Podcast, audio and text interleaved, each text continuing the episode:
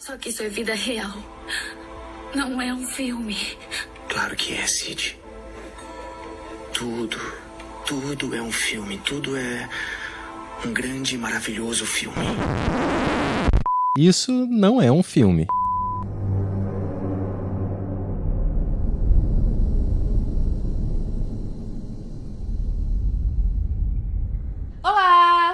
Mariana Ramos, eu sou roteirista e pesquisadora. E eu sou Renata Spitz, diretora, produtora e roteirista. E esse é o Isso Não é um Filme, um podcast semanal sobre filmes. Todo mês escolhemos um tema e a cada semana vamos falar de um filme dentro desse recorte. E nesse mês de outubro, né, a gente volta ao horror, mas agora com um novo recorte. Né? A gente vai trazer filmes dos últimos anos dirigidos por mulheres. Exatamente. Nesse episódio vamos falar de Relíquia Macabra, Relic, né, de 2020, é, da diretora australiana Natalie Erica James. Mas antes de embarcarmos assim nessa conversa, vamos então chamar as nossas redes sociais.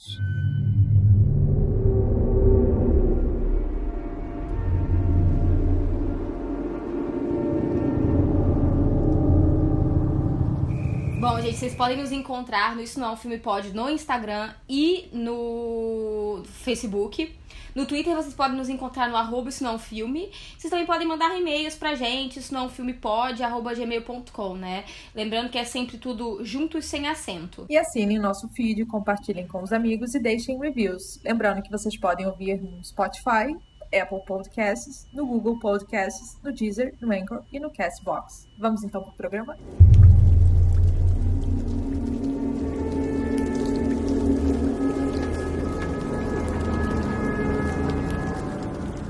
É, gente, então, né, seguindo o nosso mês de diretoras, né, é, trazendo filme, seus filmes de horror, né, é, e filmes de horror é, bem recentes, esse também é um filme extremamente recente, ele, ele estreia, né, em 2020, mas eu acho que ele acaba... A, a pandemia dá uma gera, gera um leve problema de estreia dele, né? Mas aqui, para além disso, é, tem um, também uma virada que eu acho que a gente ainda não tinha feito, que é exatamente esse horror com, é, com mulheres mais velhas, né? É, um, é uma história de, de mulheres, uma história de envelhecimento, e o próprio horror, isso não é um, não é um tema estranho necessariamente ao horror. Ele vai aparecer já em algumas outras, de algumas outras formas, em alguns outros períodos, mas sempre é, é um assunto é complicado, diria eu, assim, é, de, de, de, lidar, porque vem com o passado histórico, também entendendo as exigências de um certo cinema industrial frente a esses corpos femininos, né? Então, o que que esse trazer é, uma mulher de mais idade para o centro de uma narrativa, especialmente a narrativa de horror traz. É, é, uma, é uma história, digamos assim, complicada e complexa. Exatamente. Então, não à toa que a gente busca esse recorte de mulheres diretoras, né? Porque elas vão tematizar outras questões como uh, o medo da sociedade, que outros ângulos elas estão colocando, as personagens, que outros corpos estão ali encenando e como está sendo agenciado não só, eu acho que essas narrativas, né, mas também essas mulheres frente à câmera e frente ao que o filme eh, se desvela em termos de horror. Então vamos falar um pouquinho da sinopse, Mari, vamos lá. É, bom, gente, sinopse em Relic, né, quando a idosa Edna é, desaparece inexplicavelmente, sua filha Kay e sua neta Sam correm para a decadente casa de campo de sua família, encontrando pistas de sua crescente demência espalhadas. Depois que Edna retorna tão misteriosamente quanto desapareceu, a preocupação de Kay de que sua mãe é, parecesse relutante ou incapaz de dizer onde ela estava entra em conflito com o entusiasmo de Sam em ter sua avó de volta. Conforme o comportamento de Edna se torna cada vez mais volátil, as duas começam a sentir que uma presença insidiosa na casa pode estar assumindo o controle dela, né? Interessante, né? E a ficha é, técnica é. do Relíquia Macabra, né? Como a Mari falou, é um filme australiano, ele tem a sua estreia mundial no Festival de Sundance em 2020. Ele foi escrito pelo é, Christian White, que hoje é roteirista da série Clickbait, em parceria com a Natalie Eric James. É, e também ela é a diretora do filme, né? E é o primeiro longa dela, o longa de estreia. Exatamente, um longa de estreia poderoso, né? Não, não vemos tantos tão bem finalizados como esse. É, eu acho, acho um ponto interessante exatamente por isso, porque eu acho que ela já vem com uma, com uma voz e um domínio, tanto narrativo, mas como de uma visualidade específica muito grande aqui. Então é Sim. uma apresentação bem boa Sim, é... E um domínio de gênero também, né? Em termos de, Sim. dos códigos e tudo mais, é, reaproveitando aquilo que o gênero traz, mas acho que trazendo outras camadas muito interessantes e frescas, né, pra gente ler. Sim, com certeza. Ela, ela consegue realmente. É, é, ela trabalha muito bem com a atmosfera de horror, né? É algo que ela, que ela domina bastante. Mas bom, gente, e dentro né, da, do, do casting do filme, né, a gente tem a Emily Mortimer, né? Eu acho que é o maior nome, assim, frente ao. Acho que talvez as pessoas conheçam, né? Ela faz a Kay. A gente pode ver ela em Match Point, Newsroom e no grande filme Pânico 3. Ela, em Pânico 3, ela faz a atriz que vai fazer a Sidney Prescott na quarta. no quarto filme da, da franquia Stab. Então temos aí já uma pessoa que é querida ao gênero. É, a Robin Nevin, né, ela faz a, a, Edna, ela é uma atriz australiana de prestígio, sabe, com diversos títulos na carreira. Ela acaba fazendo também uns filmes de Matrix, acho que o Revolutions e o, o I Reloaded, ela faz esses dois, mas ela faz, assim, milhares de coisas, eu não sei nem, assim, entender exatamente, mensurar. Mas é isso, ela é uma, ela é uma atriz, né, de uma outra geração, né. É, temos a, a Bella Heathcote, né? Ela faz a Sam, ela também é australiana. Acho que é, ela tem alguns títulos, assim, mais é, chamativos como Dark Shadows e Orgulho, Preconceito e Zumbis, né?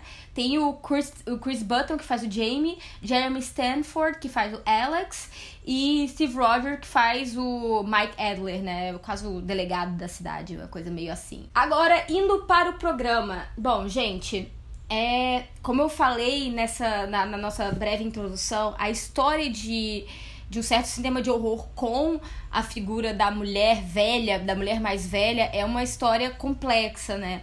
É, eu acho que é, isso é refletindo o próprio. a própria. Isso é uma coisa que se fala muito sobre uma, uma certa obsessão de Hollywood com a juventude né? E não saber o que fazer com mulheres mais velhas. Então, ali dentro da década de 60 é, surge um subgênero que vai ficar conhecido como Exploitation, que são filmes onde você tem mulheres mais velhas, filmes de horror, é, filmes de exploitation, né? Que tem uma certa violência e coisas assim, protagonizados por atrizes mais velhas, né? É, e agora, o que eu acho. E aí a gente tem, assim, eu diria dois títulos muito Acho que dos mais famosos, acho que tem, tem vários outros, né? Até que eu já assisti também boa parte deles. Mas acho que dos mais famosos, claramente, né? O que aconteceu com Baby Jane, né? Isso é um clássico, assim, eterno, inclusive do horror também, né? É, e Hush Hush Sweet Charlotte, que é um filme um pouco menos conhecido às vezes, mas também é um clássico do, do Exploitation. Agora algo muito específico desse subgênero é pensar em do, dois dos seus maiores ícones, né? E isso já surge ali com o Baby Jane, né? Com essa final, é, né? Tem, tem, tem diversas construções, né? É, para quem assistiu a, a série Field, né? Do, do, do Ryan Murphy, conhece um pouco essa história também. Mas, né, tem a grande briga entre essas duas grandes damas do cinema ali da década de 40, 50, né?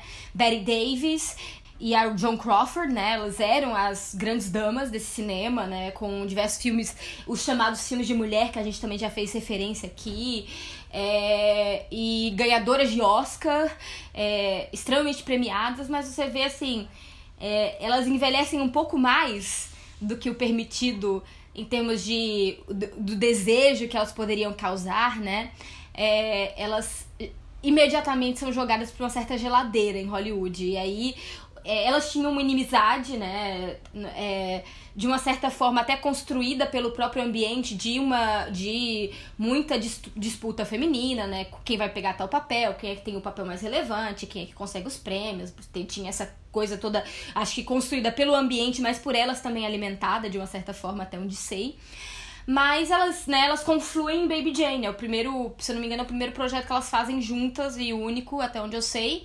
É, mas é isso. E em coisa de 10 anos, 15 anos, elas estavam na década de 40, 50 fazendo ainda grandes filmes de grande bilheteria e rapidamente são escanteadas e só conseguem voltar dentro. É, acho que especialmente a Joan Crawford, é, é, Hush Hush Sweet Charlotte é com ela e com a Olivia de Havilland, né? Que também tem suas. É, tem toda uma história contenciosa também ali dentro de Hollywood com a, a irmã dela e tal.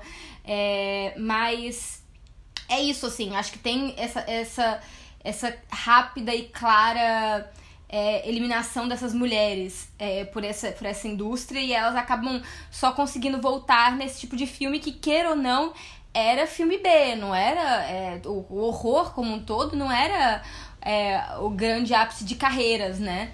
É, hoje em dia eu acho que tem uma certa mudança dentro desse escopo, né? Dentro dessa, dessa questão de como o horror é tratado, mas nem sempre também, porque sempre quando o horror chega a fazer um pouco mais de sucesso é ah, não, mas é um drama, ah, não, mas é outra coisa.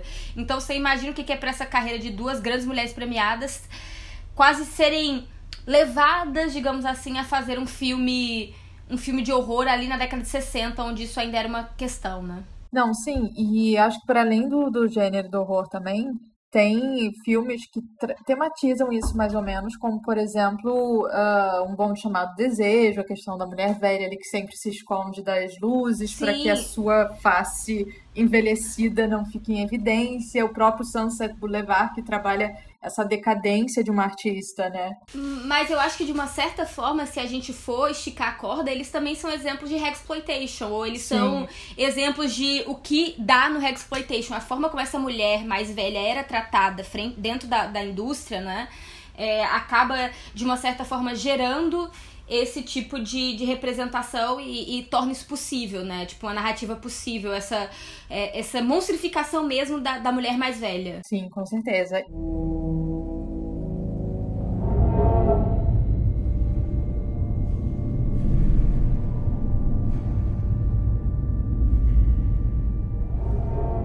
E o filme, o Relic, ele vai abordar isso, né, como uma temática principal.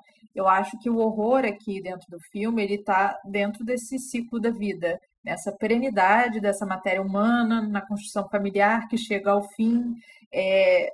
E a morte, ela vem ali como uma questão fundamental, né? Tem uma questão toda filosófica também que eu acho que envolve é, quando a gente tematiza a morte, né? Porque sempre que a gente está falando da morte do outro, ela vai evocar a nossa própria morte que ela vai testemunhar o como a gente é precário em termos de material, né, de matéria, a gente vai perecer. E é, isso força a gente pensar nesses nossos limites, né? Quando a gente pensa tem uma notícia de morte de alguém muito próximo, acho que a primeira coisa que nos faz pensar é sobre a gente mesmo. E a morte ela também pode ser lida, né, como acho que o filme traz isso cinematograficamente, traz isso tematicamente, visualmente, a morte como um esquecimento também. É, o filme ele vai trazer essa vertente desse esquecimento, né, de um Alzheimer que parece que está ali é, se instalando na, na Edna, e também desse corpo que está envelhecido. E isso fica muito claro quando a gente vê é, três gerações dentro da trama. É a mãe, é a neta e é a avó. Então a gente tem esse ciclo da vida muito claro e essa questão da do corpo envelhecido e se deteriorando muito forte, muito estabelecido, né? E eu acho que, novamente, quando a gente está pensando aqui né, em mulheres diretoras e tudo mais, eu acho que não à toa isso é um tema a ser abordado, né? Porque eu acho que traz um outro ângulo para o horror, traz um, um, tema e essa presença de uma mulher idosa protagonizando, que isso, como a gente falou, né, é, é uma questão. E por que, que isso é interessante, né? Já não é novidade que a gente tem esses padrões de corpos, de beleza, Hollywood, né, que descarta essas mulheres a partir de uma certa idade. E eu acho que isso, né, enquanto existir em termos de somos mulheres, a gente é confrontada. Se a gente pensa hoje em dia nesse padrão de beleza, de harmonização facial, isso é cada vez mais forte, né? Então, quando ela tematiza isso, ela está falando de algo, eu acho que muito pulsante hoje em dia também na nossa sociedade, né? É, eu acho que eu vou dar um passo atrás, eu acho que eu vou voltar a um certo ponto que você falou, que você deu. É, eu acho que essa questão. É, geracional que existe, três mulheres, uma tendo de uma certa forma criar outra e criar outra, e esse laço que acaba se formando, eu acho que conta muito sobre. E, e eu acho que é muito do, do, do princípio do filme. É, eu acho assim, a, a Edna tá no centro da narrativa, mas eu acho que a, a, narrativa é mais sobre as mulheres que estão ao redor dela, né? O que elas têm que. como lidar com isso. E eu acho que se torna assustador porque para elas é é um futuro, né? Primeiro, eu acho que essa, essa questão do futuro, né? Você coloca a neta também para poder a, a, ela ver na mãe aquilo ali que vai acontecer, que está acontecendo de uma certa forma com a avó, né? Então, acho que tem esses espelhamentos entre essas três mulheres muito claros dentro do filme. E eu acho até de uma questão também de é, de pesos, de, de cuidado, né? Porque eu acho que é, tem essa questão muito delicada de como se, se do cuidado da, da, da, pessoa mais velha, do, do, a questão do idoso, o que fazer, né? Eu acho que a gente tem. É ainda. Assim, é, é o ponto que, que se espera chegar, né? Com é, um maior envelhecimento da população, né? Com idades maiores, as pessoas chegando até. Mas a gente nunca está necessariamente preparado para o que isso vai exigir, né? E exigir pessoalmente, é, fisicamente, psicologicamente, né? Do, do dos indivíduos que estão ali é, colocados e como isso faz você confrontar também com o passado, com sua forma de lidar com o seu próprio passado, né? Essa questão do, do apego pela casa, as memórias, seja elas em, em fotos, mais objetos e o próprio a própria urna com as, as cinzas do, do marido que segue ali dentro, na, em cima da, da lareira, né, da casa. Então, tem algumas questões assim de é, do que, do que se esquece e dos limites entre isso que são trabalhados ali entre essas três mulheres, especialmente nisso, dessa, dessa questão de, via de regra, quem é que é a cuidadora da família, né? Quem são os cuidadores da família? São, geralmente é, uma, é uma, uma tarefa que passa de mulher para mulher, de mulher para mulher, de mulher para mulher. Você cuida das crianças e as, e as suas filhas mulheres que vão cuidar de você, ou suas netas vão cuidar de você. É sempre uma, uma tarefa de, de mulheres essa questão do cuidado, né? Então eu acho que ele tenta lidar, e eu acho que é isso, assim, pensando numa realizadora jovem, é, e especialmente, né, é, ela sendo diretora e roteirista do filme, eu imagino que seja algo que ela talvez tenha se confrontado já na vida, sabe? Tipo, um parente muito velho morrendo de Alzheimer e o que, que você faz com isso? O que, que se torna esse, esse ambiente? Se torna um ambiente meio assustador, de, de pequenas é, revoluções dentro do, do espaço é, doméstico, né? De revoluções, de esquecimentos, de, de mudanças que são difíceis de você compreender e difícil de você aceitar e fazer sua paz com que, que é isso que está acontecendo, né? Acho que especialmente dentro do Alzheimer, né? Que é uma doença muito devastadora via de regra para as famílias, né? Sim, sim. É, esse filme me lembrou muito a minha experiência própria. Minha avó teve Alzheimer. E essa inversão de papéis, no sentido de uh, seu, sua mãe ou a sua tia, né, estão cuidando desse corpo envelhecido, que já não tem mais nenhum controle sobre si, é assustador. Isso eu acho que, é, em termos gerais, e o filme ele coloca isso dentro do próprio gênero, né, no investimento visual e narrativo, isso é horrível, né? Isso confronta é, diversas questões, né, no sentido de você ver. Uh, a sua própria, sei lá, seu próprio futuro mesmo, é um espelho também para você, uhum. né? Aquilo que você está lidando, ele se reflete também, porque é um, no caso né, da, da Sam, é a avó. E eu acho muito engraçado no início que ela fala: Não, eu vou viver aqui com a minha avó. Imagina, mãe, você é ridículo de querer botar minha avó no asilo. E aí, a partir do momento em que ela, a avó começa a se comportar de forma hostil, né, por conta da doença com ela, aí que eu acho que o espelho toma forma, né, também, no sentido de: caramba, né? É, não, não é só um, o cuidar do idoso. É uma questão, acho que mais profunda, da deteriorização mesmo, né? Mental e física. Sim, é. E eu acho que, é, que é, isso é a questão realmente que a, que a diretora e roteirista traz muito para o primeiro plano. É, a questão do envelhecimento e como você já tinha falado, isso refletido nos, no ambiente da casa e a casa como um reflexo disso, né? E a casa quase como a própria mente dela, né? A casa familiar como essa mente dela. É, eu acho que é muito bem construído. Acho que a gente pode, vamos entrar realmente no filme e aí a gente é, bate ponto a ponto essas coisas, porque eu acho que é um filme muito rico em. em é, em todos os detalhes, né, que ele vai trabalhar é, isso. metáforas e tudo isso. Então eu acho que vale conversar. Sim, sim. Eu acho que, por exemplo, a questão do tempo, né, que atravessa o filme, seja no envelhecimento, seja na presença dessas gerações, ele também é muito interessantemente explorado cinematograficamente. A gente começa ali com aquela banheira enchendo de água e transborda, né? Então você tem essas questões de passagem temporal, uma passagem temporal também ali que com jogo de luz no início do filme você já é direcionado para o gênero, certo? Ela já a diretora já te coloca ali numa atmosfera bem do inóspito, né, daquela casa vazia, banheira enchendo, uma questão temporal ali e que já vai logo, né, o corpo da mulher velha. Para mim, ali naquele início é muito associativo, muito forte. Uhum. E eu nem tinha visto o filme, foi a primeira vez mesmo. Eu também nem busquei ler nada para não ter uma leitura muito direcionada.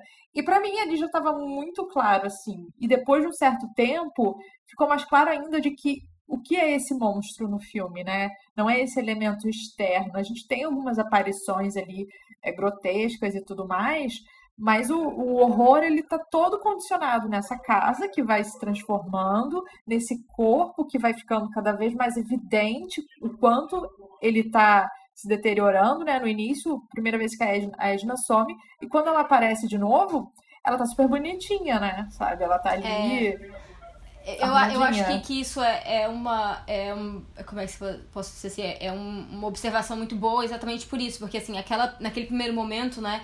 Com certeza, ela já tá criando uma atmosfera de horror frente à, à questão das luzes de Natal, né? Aquele pisca-pisca, toda a, a, trilha sonora. É uma trilha sonora que te leva muito a, a entender isso como e aí o tempo da câmera também também e, e, pensando e tudo é muito capturado dentro dessa ideia de que tem algo estranho sabe? Os tempos das coisas, da água se espalhando pela casa, é tudo estranho de alguma forma. Mas claramente, né, o, o ápice dessas, de, dessas sequências, dessa mini sequência de abertura, é o corpo da mulher velha, e não só o corpo da mulher velha, é o corpo da mulher velha desnudo. Que a gente rapidamente compreende como um sinal de horror. Que é clara, e é, é claro, assim, quando a gente vê ali, é algo, é um choque, que é uma. É, é o que a gente não, não tem. É, são raros os filmes que. Que, é, não que normaliza. Um a gente não normaliza. É. A primeira vez, realmente, se você falou, faz muito sentido, porque a primeira vez que ela aparece, ela tá nua, e a primeira coisa que vem na minha cabeça é isso foge à normalidade. É um corpo que não é conformado. Padrão. Padrão. Exato. É, é, é, um, é um corpo muito branco, né? Disforme, muito, né? Tipo, é, velho. Disforme é velho, ele já tem, tá meio, como é que se diz, é meio caído em algumas partes, o cabelo branco, né, muito longo, também essa coisa de o cabelo muito longo, sabe, dá, dá uma certa ideia de, assim como a casa tá tudo muito demais, né, tá tudo transbordando, nada é cuidado, nada é não sei o que, então eu acho que de uma certa forma, é, é, ela, ela consegue, ela consegue direcionar muito bem pro que ela, ela sabe que as pessoas vão entender como monstro desse espaço que é esse corpo feminino em decadência, que é o espaço do que a gente não vê, que é o espaço do que a gente geralmente não encontra. Então, é, eu acho que isso é, é, é muito claramente construído dentro do visual e da atmosfera fílmica. Sim, e até um pouco ele se espalha de certa forma, ainda que contido, né? Porque o filme ele é majoritariamente dentro da casa e a gente tem muito pouco acesso à área externa. E às vezes a gente vê essa questão né, da deteriorização, por exemplo, na quadra de tênis lá fora, toda cheia de grama, né? Então, isso também é muito bom, porque é, pensando na, nessa questão da Alzheimer, né? A velha não tá ali fora, o perigo não tá lá fora. Esse perigo, Sim. esse horror é ali interno, né, na casa, porque é também uma doença que te aprisiona. Você já não tem mais o lá fora, já não existe. Você é todo dentro de você, é a demência ali dentro, toda te consumindo. Então não existe mais nada fora.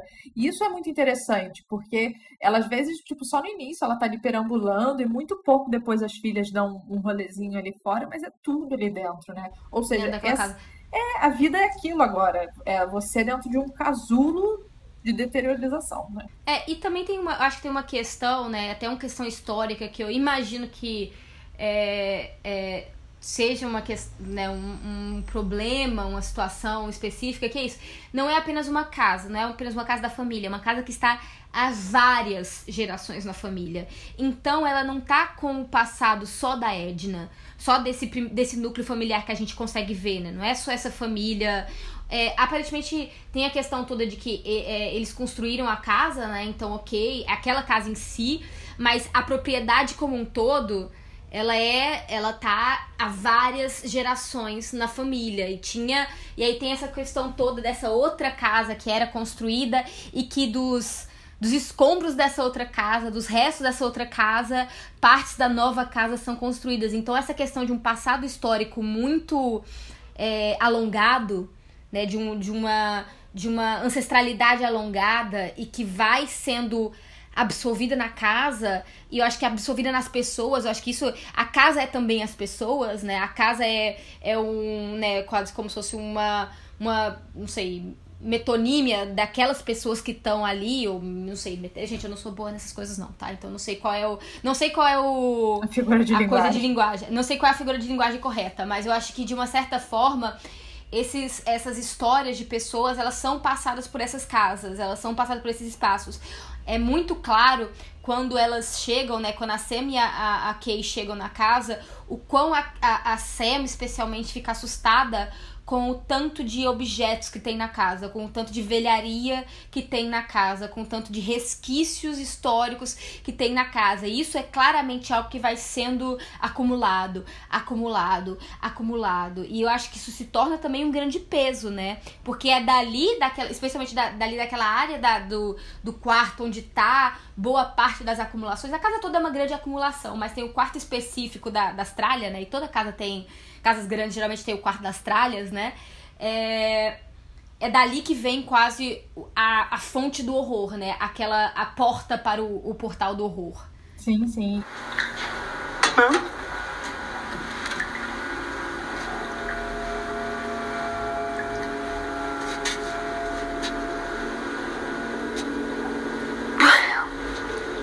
Where have you been?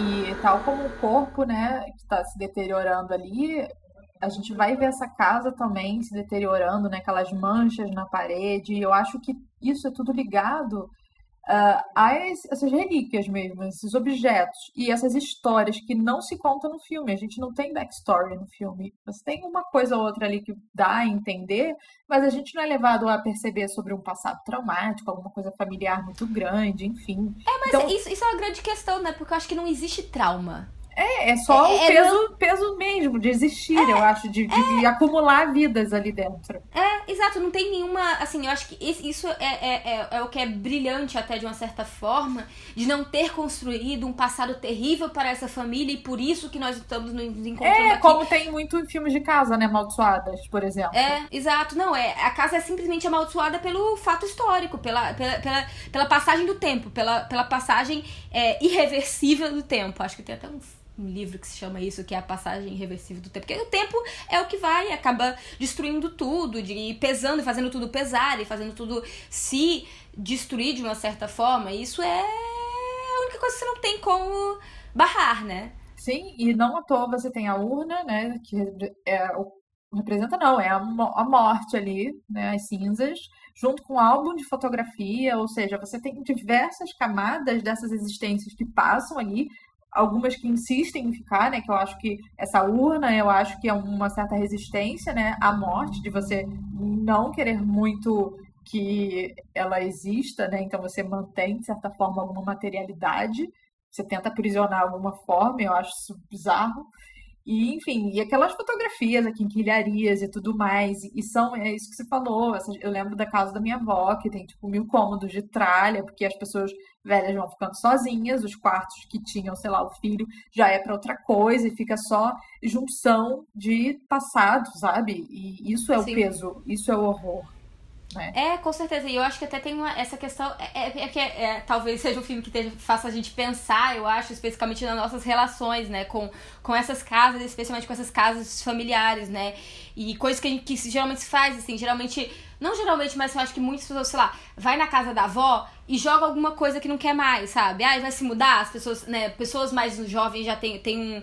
Tal, uma, uma mobilidade maior, aí deixa uma coisa na casa dos avós, deixa Vira uma coisa um depósito, ali, vai... né? É, se torna o grande depósito da família, de uma certa sim, forma, sabe? Com certeza, sim. É, eu, eu acho assim que tem um certo. Um, um, e, e, aí você vai gerando ainda mais esses pesos para essas pessoas, né? Você coloca na casa delas essas coisas a mais que nem delas, nunca foi delas, né? Não tem nem parte delas ali. Sim, aí eu acho que é nesse, é nesse dentro dessa lógica que opera a metamorfose do corpo com a casa, no sentido de que você é ali, o filme traz isso muito é, escancarado, de que o corpo que se deteriora é a casa que se deteriora. É uma coisa quase que já única, assim, né? Já é, tá em simbiose, né? Sim. É, eu, eu acho que sim. Assim, eu, eu acho que na realidade é uma, é, uma, é uma metáfora dupla, né? É o corpo e a mente. Porque sim, é, claro, claro, é, são, duas, são duas coisas que se. Que, que, como a casa, que a casa representa, né? É, ao mesmo tempo, e eu acho que é isso, é uma. É, como é que se diz? Super representação, não sei, acaba sendo cheio de símbolos, e acho que é isso mesmo. É, isso você coloca aqui também. É, tem muito essa questão de um certo body horror, né? É, eu acho que já está impresso desde o início com o corpo dessa mulher como uma centralidade da fonte do horror. Né? E é um corpo velho, então por si só ele já é horrorífico, horroroso. Não horroroso, porque horroroso é outro, mas horrorífico de uma fonte de horror. Né? Num, é, um espaço onde o horror já surge pra gente quase que naturalmente, mesmo quando ele tá inteiro ainda, né?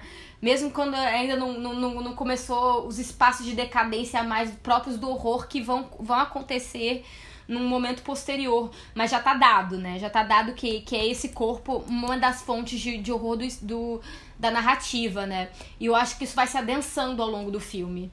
Exato, é, e me lembra novamente essa coisa de, de avó, né? Tipo, ela vai ficando com um, um negócio no corpo, não sei, sei lá, fica necrosando, não sei, fica roxo. É.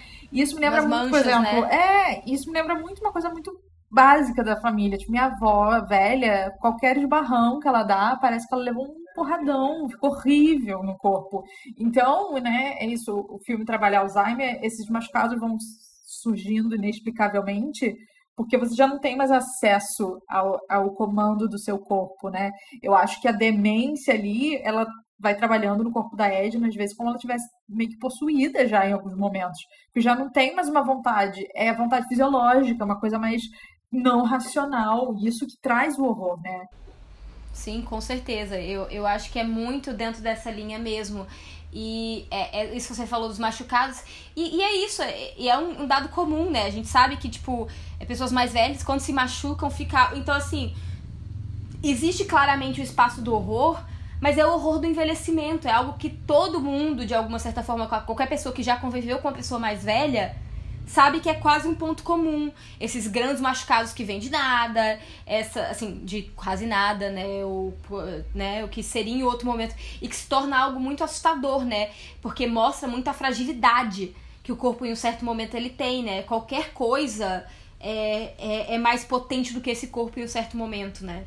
E o que, que esse corpo faz para resistir? Sim, exato. E aí que tá, que eu acho que é muito incrível do filme. Porque eu acho que como a casa, às vezes, ela opera né, na minha cabeça como a Edna, o corpo e a mente da Edna, como você também colocou, vai surgindo alguns elementos no filme, como aqueles sons que vêm de dentro, que é assustador, né? Você começa a som em movimento, é tipo, nossa, meu Deus, tem alguma coisa ali dentro, tem algum monstro. A gente pensa que o monstro é algo destacado daquele universo, e não esse o que está dentro delas ali propriamente.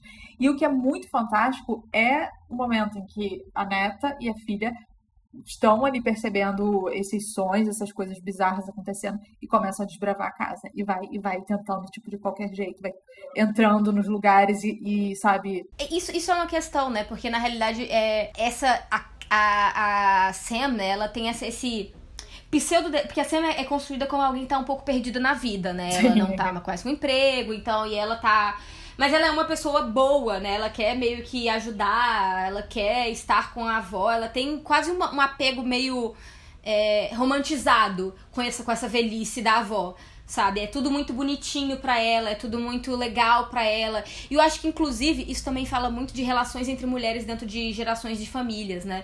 Porque dá, é claro que a Kay e a Edna tiveram uma relação mais complicada é, um pouco mais. É, tem aquele momento no piano que eu acho que é muito. que explicita muito, de tipo, a ah, minha mãe desistiu de mim.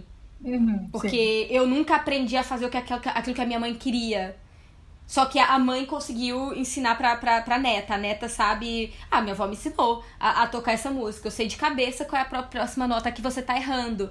Então, tem essa, esses, essas constelações familiares de mulheres e essas relações que são. E eu acho que, né, é, é algo não diria universal, mas do jeito que a gente é construído historicamente, especialmente num certo. num certo. É, como é que se diz? Numa, numa sociedade. Ai, como é que é o nome? Ocidental. Essa relação com a velhice se dá de uma certa forma parecida.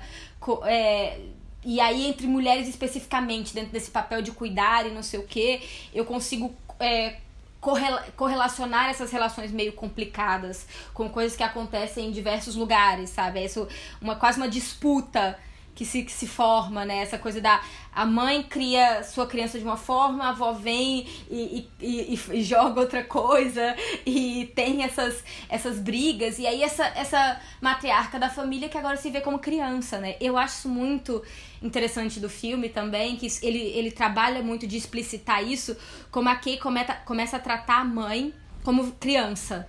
Do tipo, fazendo aquilo que, que mãe faz mesmo. Tipo, o que, que é isso aqui? O que, que você tá fazendo? Olha aqui, você fez bagunça aqui, você não pode fazer bagunça, não. E eu acho que ela toma isso pra si de uma forma, e eu acho que de um, de um certo momento também um pouco assusta ela. Ela tá tendo que fazer esse caminho com a mãe, que é um caminho que até a neta joga pra ela, olha, não era para ser sua sua obrigação, né? Do tipo, sua mãe limpou seu, sua Sim, bunda quando você era criança. faz isso agora. Mas ao mesmo tempo, por exemplo, pegando mais a de uma perspectiva pessoal, assim, quando eu era criança, me assustava muito ver a minha tia dando banho na minha avó, que era uma velha, sabe? Sim, Essa é, era muito, né? E isso, né? A filha ali já ser mais madura, né? Consegue ter uma outra, pers uma outra perspectiva, mas no geral é isso que assusta, né? Aquele corpo envelhecido que já meio que não serve para nada, sabe? Sendo, em termos da sociedade, no que a sociedade coloca, né? Das obrigações e padrões, é um corpo que já não tem mais serventia não serve para nada. Não, sim, com certeza. Eu, eu, acho que é isso, assim, esses, essas relações próximas. E, e, e é muito claro, acho que o fato da gente, como sociedade, ser, especialmente como audiovisual e tal, não ser muito é, mostrado esses espaços de de velhice, eles são via de regra escondidos ou pouco explorados. Obviamente, já, a gente vê pessoas mais velhas, tô dizendo que não vê, mas é sempre, é, ou é, não é sempre, mas é, e quando aparece é, não é tão bem explorado. E eu, eu acho que é isso também, conversa, eu me lembro também claramente, meu avô, ele era, ele tava na, numa cama, isso eu com 4, 5 anos de idade, e eu me lembro da minha avó tendo que limpar ele e eu achando aquilo ali bizarro. Como é que um homem dessa idade não consegue. Isso é uma criança muito criança e uma pessoa muito mais velha. E vendo aquilo ali, eu ficava assim, gente, mas por que ele não consegue ir no banheiro? É, é, é isso, é, simplesmente o tempo, é simplesmente. Não é a narrativa que a gente tá, tá, tá acostumado a escutar, né? E, e, e, causa muito horror, causa muito espanto, mas é um espanto do dia a dia, porque é algo mais normal, acho que impossível, né? Sim, isso que é muito é, interessante do filme, que ela traz justamente uma questão trivial da existência humana, né? Que é o envelhecimento, dentro de uma narrativa que é isso, desde o início do filme, dá medo, né? Vai construindo ali é, toda uma, uma ambientação, uma narrativa que eles, para mim, assim, quando ela pede ali, por exemplo, um momento para a filha ver o que tem debaixo da cama. Nossa, uhum. me pelo toda, sabe? Que Sim. vai tem esses códigos do horror, né? Ela que ao mesmo tempo, né, você tem ali uns flashes de umas coisas sangrentas, horríveis, uns corpos horríveis. Ela pede para ver o que tem debaixo da cama. Ao mesmo tempo, você sabe que é uma velha demente, que é uma coisa da cabeça dela. Mas ao mesmo tempo, você tem ali, meu Deus, mas pode ser algum elemento mas, adicional. E tem alguma né? coisa. Tem, Ela né? vê rapidamente alguma coisa e aí a, acaba que a, que a, que a senhora joga o, o livro. O livro, né? Lá. Isso. É. Mas é algo se mexendo. Coisa. E eu acho que é, é, isso. Não, nunca deu uma resposta de ser, por exemplo, ah, é um espírito maligno que morava ali. Não, é esse acúmulo de passado. Pode ser alguém que existiu é... ali na família. Foda-se. Isso não é, é explorado. Tanto que, tanto né? que é isso. Tem, tem essa figura, e isso é uma figura que é muito sutil no filme, mas o filme utiliza algumas vezes, mas nunca chega ao ponto de.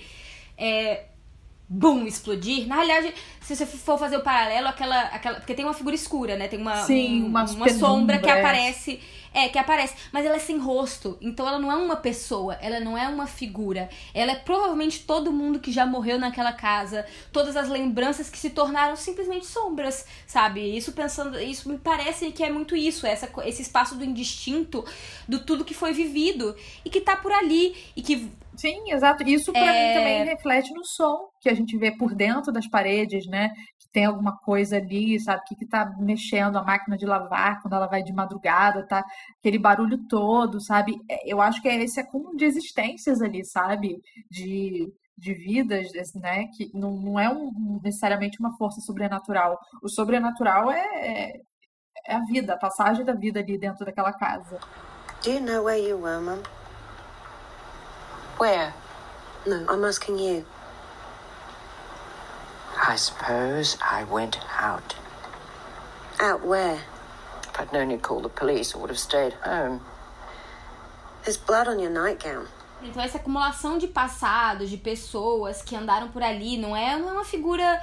É, e eu acho que é isso, a gente é, é- é condicionado a ler como um espírito, né? Porque é isso, porque tá sempre ali no recanto, tá no cantozinho da câmera, tá sempre atrás das personagens, tá no, no fundo do, do corredor, é, tem o código, mas na realidade não é nada que literalmente afete elas. De forma alguma aquilo dali é, ataca elas, né? Mas é construído como algo a, a se temer. Eu acho muito bom o final, né?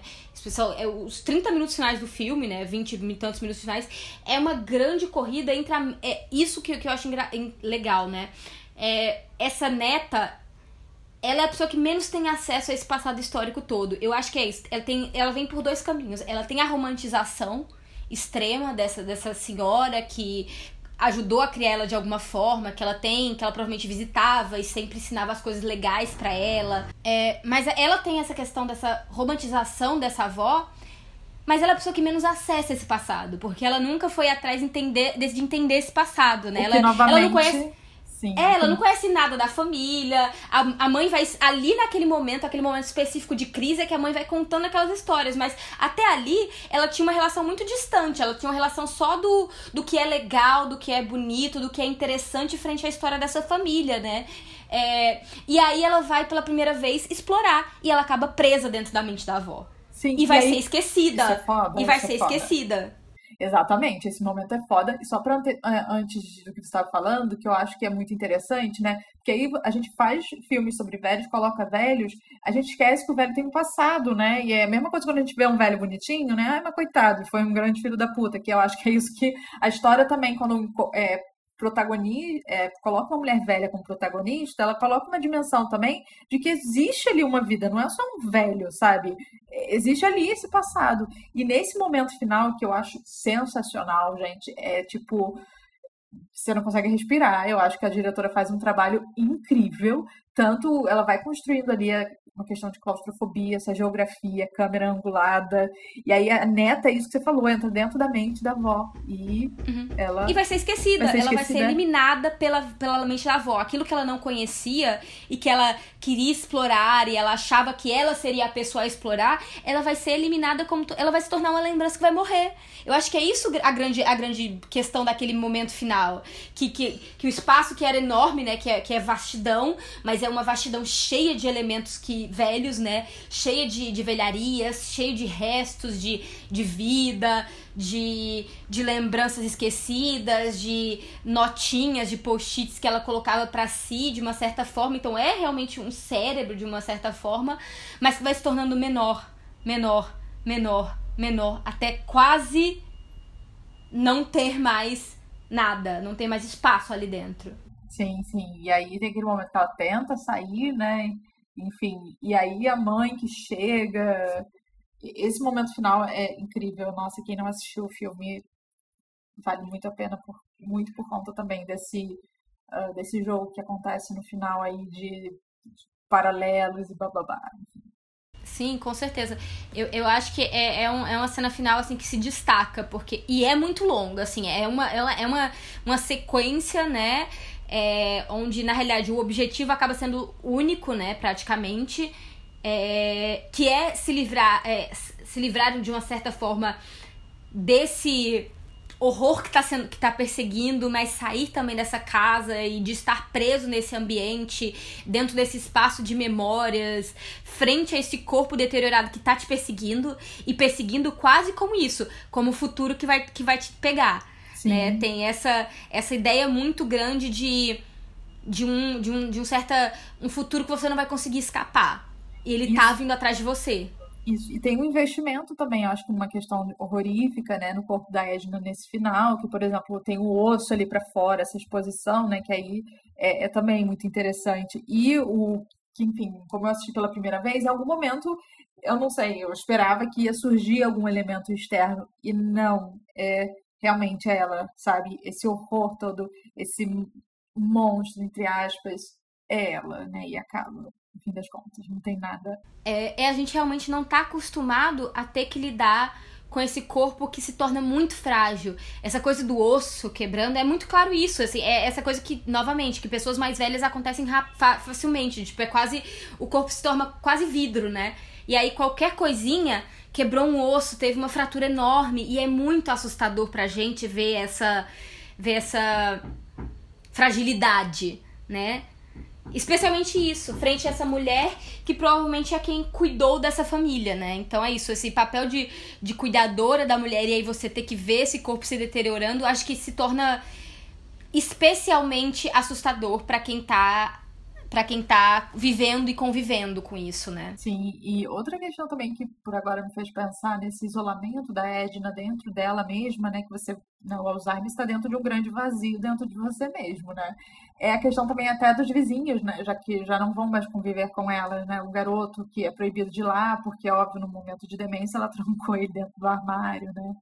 Enfim, então é, é esse isolamento que também eu acho que é feito ali de uma forma uh, narrativa dos vizinhos se afastando, que simboliza, no fim das contas, é esse, né, esse grande vazio que a pessoa que tem Alzheimer vive dentro desse vazio. É, com certeza. Eu acho que até é isso. E essa questão de idade, juventude e gerações, até com a relação com. É com o filho do vizinho, né, com o Jamie, também é, é claro, né, porque quando a Kay, reve, é, desculpa, quando a Sam revê o Jamie pela primeira vez, ela diz, nossa, você tá com 18 anos, sabe? Tipo, como é que isso aconteceu? Então tem uma coisa ali que já tá meio dada de um é, de tempos e, e, espaços de tempo que vão passando é, muito rápido e a gente não vê eles passarem quase até chegar ao momento que é isso, que essa e aí que é atomizado pela, pela figura dessa mulher que tá especialmente em deterioriza, é, em, né, se deteriorizando, mas que todas essas é, é isso, tudo está de uma certa forma indo para frente, é, envelhecendo, é, é, o, é o ciclo, né? Então, e a gente não tá, às vezes, acostumado a, a se, se deparar com os pontos que, que esse ciclo traz, né? Eu acho que já tá meio que dado também nessa, nesse primeiro encontro entre a Sam e o Jamie, onde ela oferece o cigarro, que eu acho também bem interessante, Sim. sabe? É, o tempo ele tá tematizado de diversas formas, né, dentro do filme. É isso, tem também aquele momento que tem a fruta, fruta podre, tem isso de você, ah, nossa, você já tem 18 anos, ou seja, tudo gira ao redor da passagem do tempo, né? Dentro do filme. E é isso. E, é, e o tempo parece ser, é isso, impiedoso, né? Sempre. É, e o que é mais curioso. É impiedoso. E que o mais curioso é que o tempo do filme, no sentido de né, tempo que acontece a história é um espaço de tempo curto, né, ali dentro que elas estão vivendo aquilo. E ao mesmo tempo, esse tempo, acho que ele se extravasa ali para outras temporalidades a partir de outros elementos, né? Isso que é muito legal o jogo que ele faz, né, pra gente pensar o tempo. Sim, com certeza. E é isso, eu acho que até o espaço de memórias e sonhos que a Kay tem com aquela casa, né? E era a casa onde a mãe ameaçava jogar ela, quando ela quando ela fazia coisa errada. Ela até fala isso brevemente, tem uma coisa meio disso. Que era quase isso. É, era uma casa muito do passado, né? Do tataravô dela. E que tem um lugar específico de medo construído dentro daquele. Que era um lugar onde pessoas iam para morrer, praticamente, né? Pessoas ficavam abandonadas e morriam sozinhas e dentro desse espaço de deteriorização e tal. Então acho que também tem essa tem todas essas coisas de, e como isso está agindo na cabeça dela, porque é um sonho recorrente que ela tem ao longo do filme com essa com essa casa específica, né? E é ela, é sempre por ela que a gente chega nesse espaço. Então, é, a gente vê que tem esses é, esse passado que ele tá e, e, esse passado como também como uma, uma projeção de futuro que tá incomodando muito as personagens. Sim, sim. E para pensar, eu acho que já, né, caminhando um pouco para as reflexões mais finais, o próprio final do filme, eu acho que faz essa essa tensão entre esse presente e futuro, né? Porque o momento que ela volta, né? Eu acho que o momento que elas voltam e ficam naquele lugar. Ou seja, eu, eu acho isso, eu até comento assim, que eu acho, entre aspas, conservador. Entende? No sentido de você retorna ali para aquilo que é o seu lar, a construção da família, blá blá blá, da sua lembrança. Porque eu fiquei pensando, gente, eu só correria vazada, Deus me livre. Esse mofo todo, sabe? Ai, não, é um peso muito grande para mim, assim, essa coisa de passado, de casa e camadas temporais. E aí, né, conservador que eu digo não, não é ruim, não, no sentido de você ter aquela ideia sedimentada, né, a partir de família e aquilo que é, se torna a escolha do personagem. E nessa volta para mim é, é muito forte, sabe? É o momento que ela, É ela muito retorna forte. e fecha Gasta a porta. muito tempo. É. E fecha, isso pra mim que é, é isso. Eu não só vou, porque assim, deixa a porta aberta, você tem ali uma inclinação de, ok, pode ser que alguma outra coisa aconteça depois, mas você fecha a porta, você se condiciona aquilo, né? Você abraça aquilo. É, eu, e eu acho que também o filme fala muito. Eu acho que tem uma camada conservadora até do certo discurso também, dessa coisa de a mulher tem que voltar para cuidar da outra mulher que cuidou dela, então é sempre cabe a ela esse destino de, de cuidar e de ter que ficar nesse espaço e ter que é, tomar para si as responsabilidades dessa do, do, do, tempo e das pessoas, os corpos das pessoas, sejam mais velhas, sejam mais novas, porque também tem a questão que a Kay não tá cuidando só da mãe, tá cuidando da filha também. Né, ela ainda tá se preocupando com o futuro da filha, né? Para além de ter que cuidar da mãe do jeito dela. É, também tem uma questão muito grande de é, quase uma, uma culpa, né? É, de ela ter abandonado a mãe por um tempo. E eu acho que ela, de uma certa forma, reflete sobre o que estão jogando sobre ela. A cena que acontece isso lá no início do filme com o delegado, alguma coisa que ela vai falar que a mãe desapareceu, e ele fica, não, mas quando você falou com ela? Ela claramente fica com vergonha de dizer que faz semanas que ela não é. ligou. Sim. É, assim, e ela fica com vergonha. Eu acho que é levada esse, essa vergonha, porque ela sabe que ela vai ser julgada por não estar em contato com a mãe todo dia, por não ter sido a filha que no final ela, de uma certa forma, acaba escolhendo ser. Eu acho muito bonito também essa cena final, é, o momento que ela decide tirar a pele da mãe e conviver com a mãe, com o que sobrou da mãe, sabe? E a mãe se torna, de uma certa forma, a mãe se torna aquela, aquela aparição que a gente vê no início, né? Uma, A é, sombra durante o filme. disforme, A assim. sombra. É, porque ela só é, é um grande corpo negro, né? Sem, sem nenhuma expressão, não tem, né? Não, não resta, digamos, nada do humano, nada da camada de pele, nada Que do, é o do Alzheimer, exterior. né? Já não tem É. nada humano ali, não é? Vai, não É, tem. exato. Resta só, é só, só real- realmente fica só a carcaça dela. De uma, e é uma carcaça já en- endurecida, já já, já num processo muito.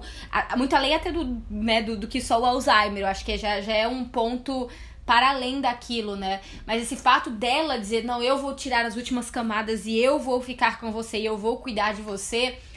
Ao mesmo tempo tem o espaço da culpa, que eu acho que ela tá sendo é, agenciada por essa culpa cristã frente a mulheres, isso é algo histórico e não sei o que, é quase é, o seu destino, né? Se tem o, o destino feminino de ter filhos, tem o destino feminino de cuidar de quem te cuidou, de quem você foi filha. Então, mas também tem uma coisa muito humana, né?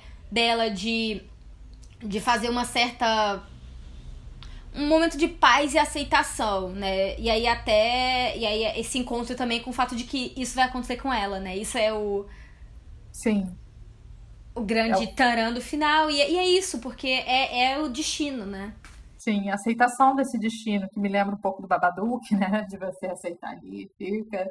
O beijo Rosemary, né? Você aceita ali aquele, entre aspas, né? Que nesse filme, um monstro, né? Ok, ele faz parte agora, né? Desse, dessa realidade. É, e ao mesmo tempo eu acho que é, fechando realmente a conversa, isso fala sobre a sensibilidade com a qual é, a diretora, né, é, ela constrói o monstro da, da narrativa dela, né? Sim, É um monstro assustador, mas ao mesmo tempo é um monstro muito sensível, sabe? É, ele tem uma fragilidade, ele ele não tá ali necessariamente para destruir com o intento de destruir pessoal. É simplesmente o, o ponto de que ele não consegue sair. É, é, é quase a- é inexorável para esse, pra esse monstro o que ele tá fazendo. É, então não tem. Não é, não é um, um monstro com uma. digamos assim, com uma. uma moralidade monstruosa, sabe? Não é um mal. É simplesmente ele tá fazendo o que é dele normal, sabe? É, é, é animal. É isso. É um, e como é um monstro animal, que é o monstro da velhice, o monstro do, do, do, processo, do ciclo de vida normal, ele não tá fazendo nada com o objetivo de, ah, eu vou destruir essa. essa eu vou destruir essa. Não, é, é. Não tem uma moralidade, não tem um fim em si. É simplesmente o que ele consegue fazer ainda. Então acho que tem uma sensibilidade muito boa na criação desse monstro pela diretora e roteirista, né? É, que fala muito dessa virada do olhar da mulher também dentro do horror, sabe? Se um certo cinema de horror anterior, quando eu falo do exploitation, desse passado histórico do gênero, elas se tornam monstros e são monstros e aí tem uma certa, especialmente em Baby Jane, né, que é o monstro também do da inveja, da velhice como como disputa feminina e tudo isso, né, a briga por, por poder e, e por relevância social e, e um apego estranho com a juventude, aqui não tem isso, sabe? Sim, sim, com certeza. E acho que fala muito realmente disso, de uma sensibilidade feminina frente a esses, esses dramas que mulheres passam todos os dias, de, desses cuidados. Sim, sim, com certeza. Eu acho que é isso, sim. Fechamos, acho que, né, o programa de hoje com, acho que esse outro, outra possibilidade de explorar o horror, né, e corpos monstruosos e personagens. E, e, eu acho que, tentando lembrar todos os filmes que a gente viu essa temporada, né, esse realmente ele traz essa coisa de um, de um monstro que não tem nenhuma maldade ou nenhum. É, ele é muito carregado de passado, isso claro, né? É, e, e, novamente, acho que também essas sensibilidades femininas frente ao monstro que a gente foi vendo aqui ao longo, é, sempre são monstros muito construídos dentro de um passado, dentro de um de traumas e não sei o que. E sempre e são monstros já diferentes, né? Que é o que também é um tema que a gente vem tratando ao longo dessa temporada. Não são, são monstros que estão fazendo uma certa justiça, não sei o que. Mas acho que aqui nem esse ponto de justiça existe, né? Não é isso. Não, ele não tá tentando reconstruir, recontar. Não, é, é, é isso. É, é um outro monstro de um outro lado e eu acho que é algo muito legal de ver, sabe? Sim, com certeza. Então é isso, gente. É, espero que vocês tenham curtido. Se não assistiram o filme, assistam. E a gente se vê na próxima semana. Exatamente. Nos vemos próxima semana com o último filme, né? Dessa nossa jornada por outubro. Acho que é o último filme da nossa jornada de outubro. É, e, bom, gente, não esqueçam de assinar nosso feed, tanto no Spotify quanto no, é, no Apple Podcast. Sempre ajuda. Deixar também é, reviews, ajuda as outras pessoas encontrarem. É, sigam a gente também nas nossas redes sociais, arroba é Twitter, é, Instagram. E é isso, gente. Até semana que vem. Beijos.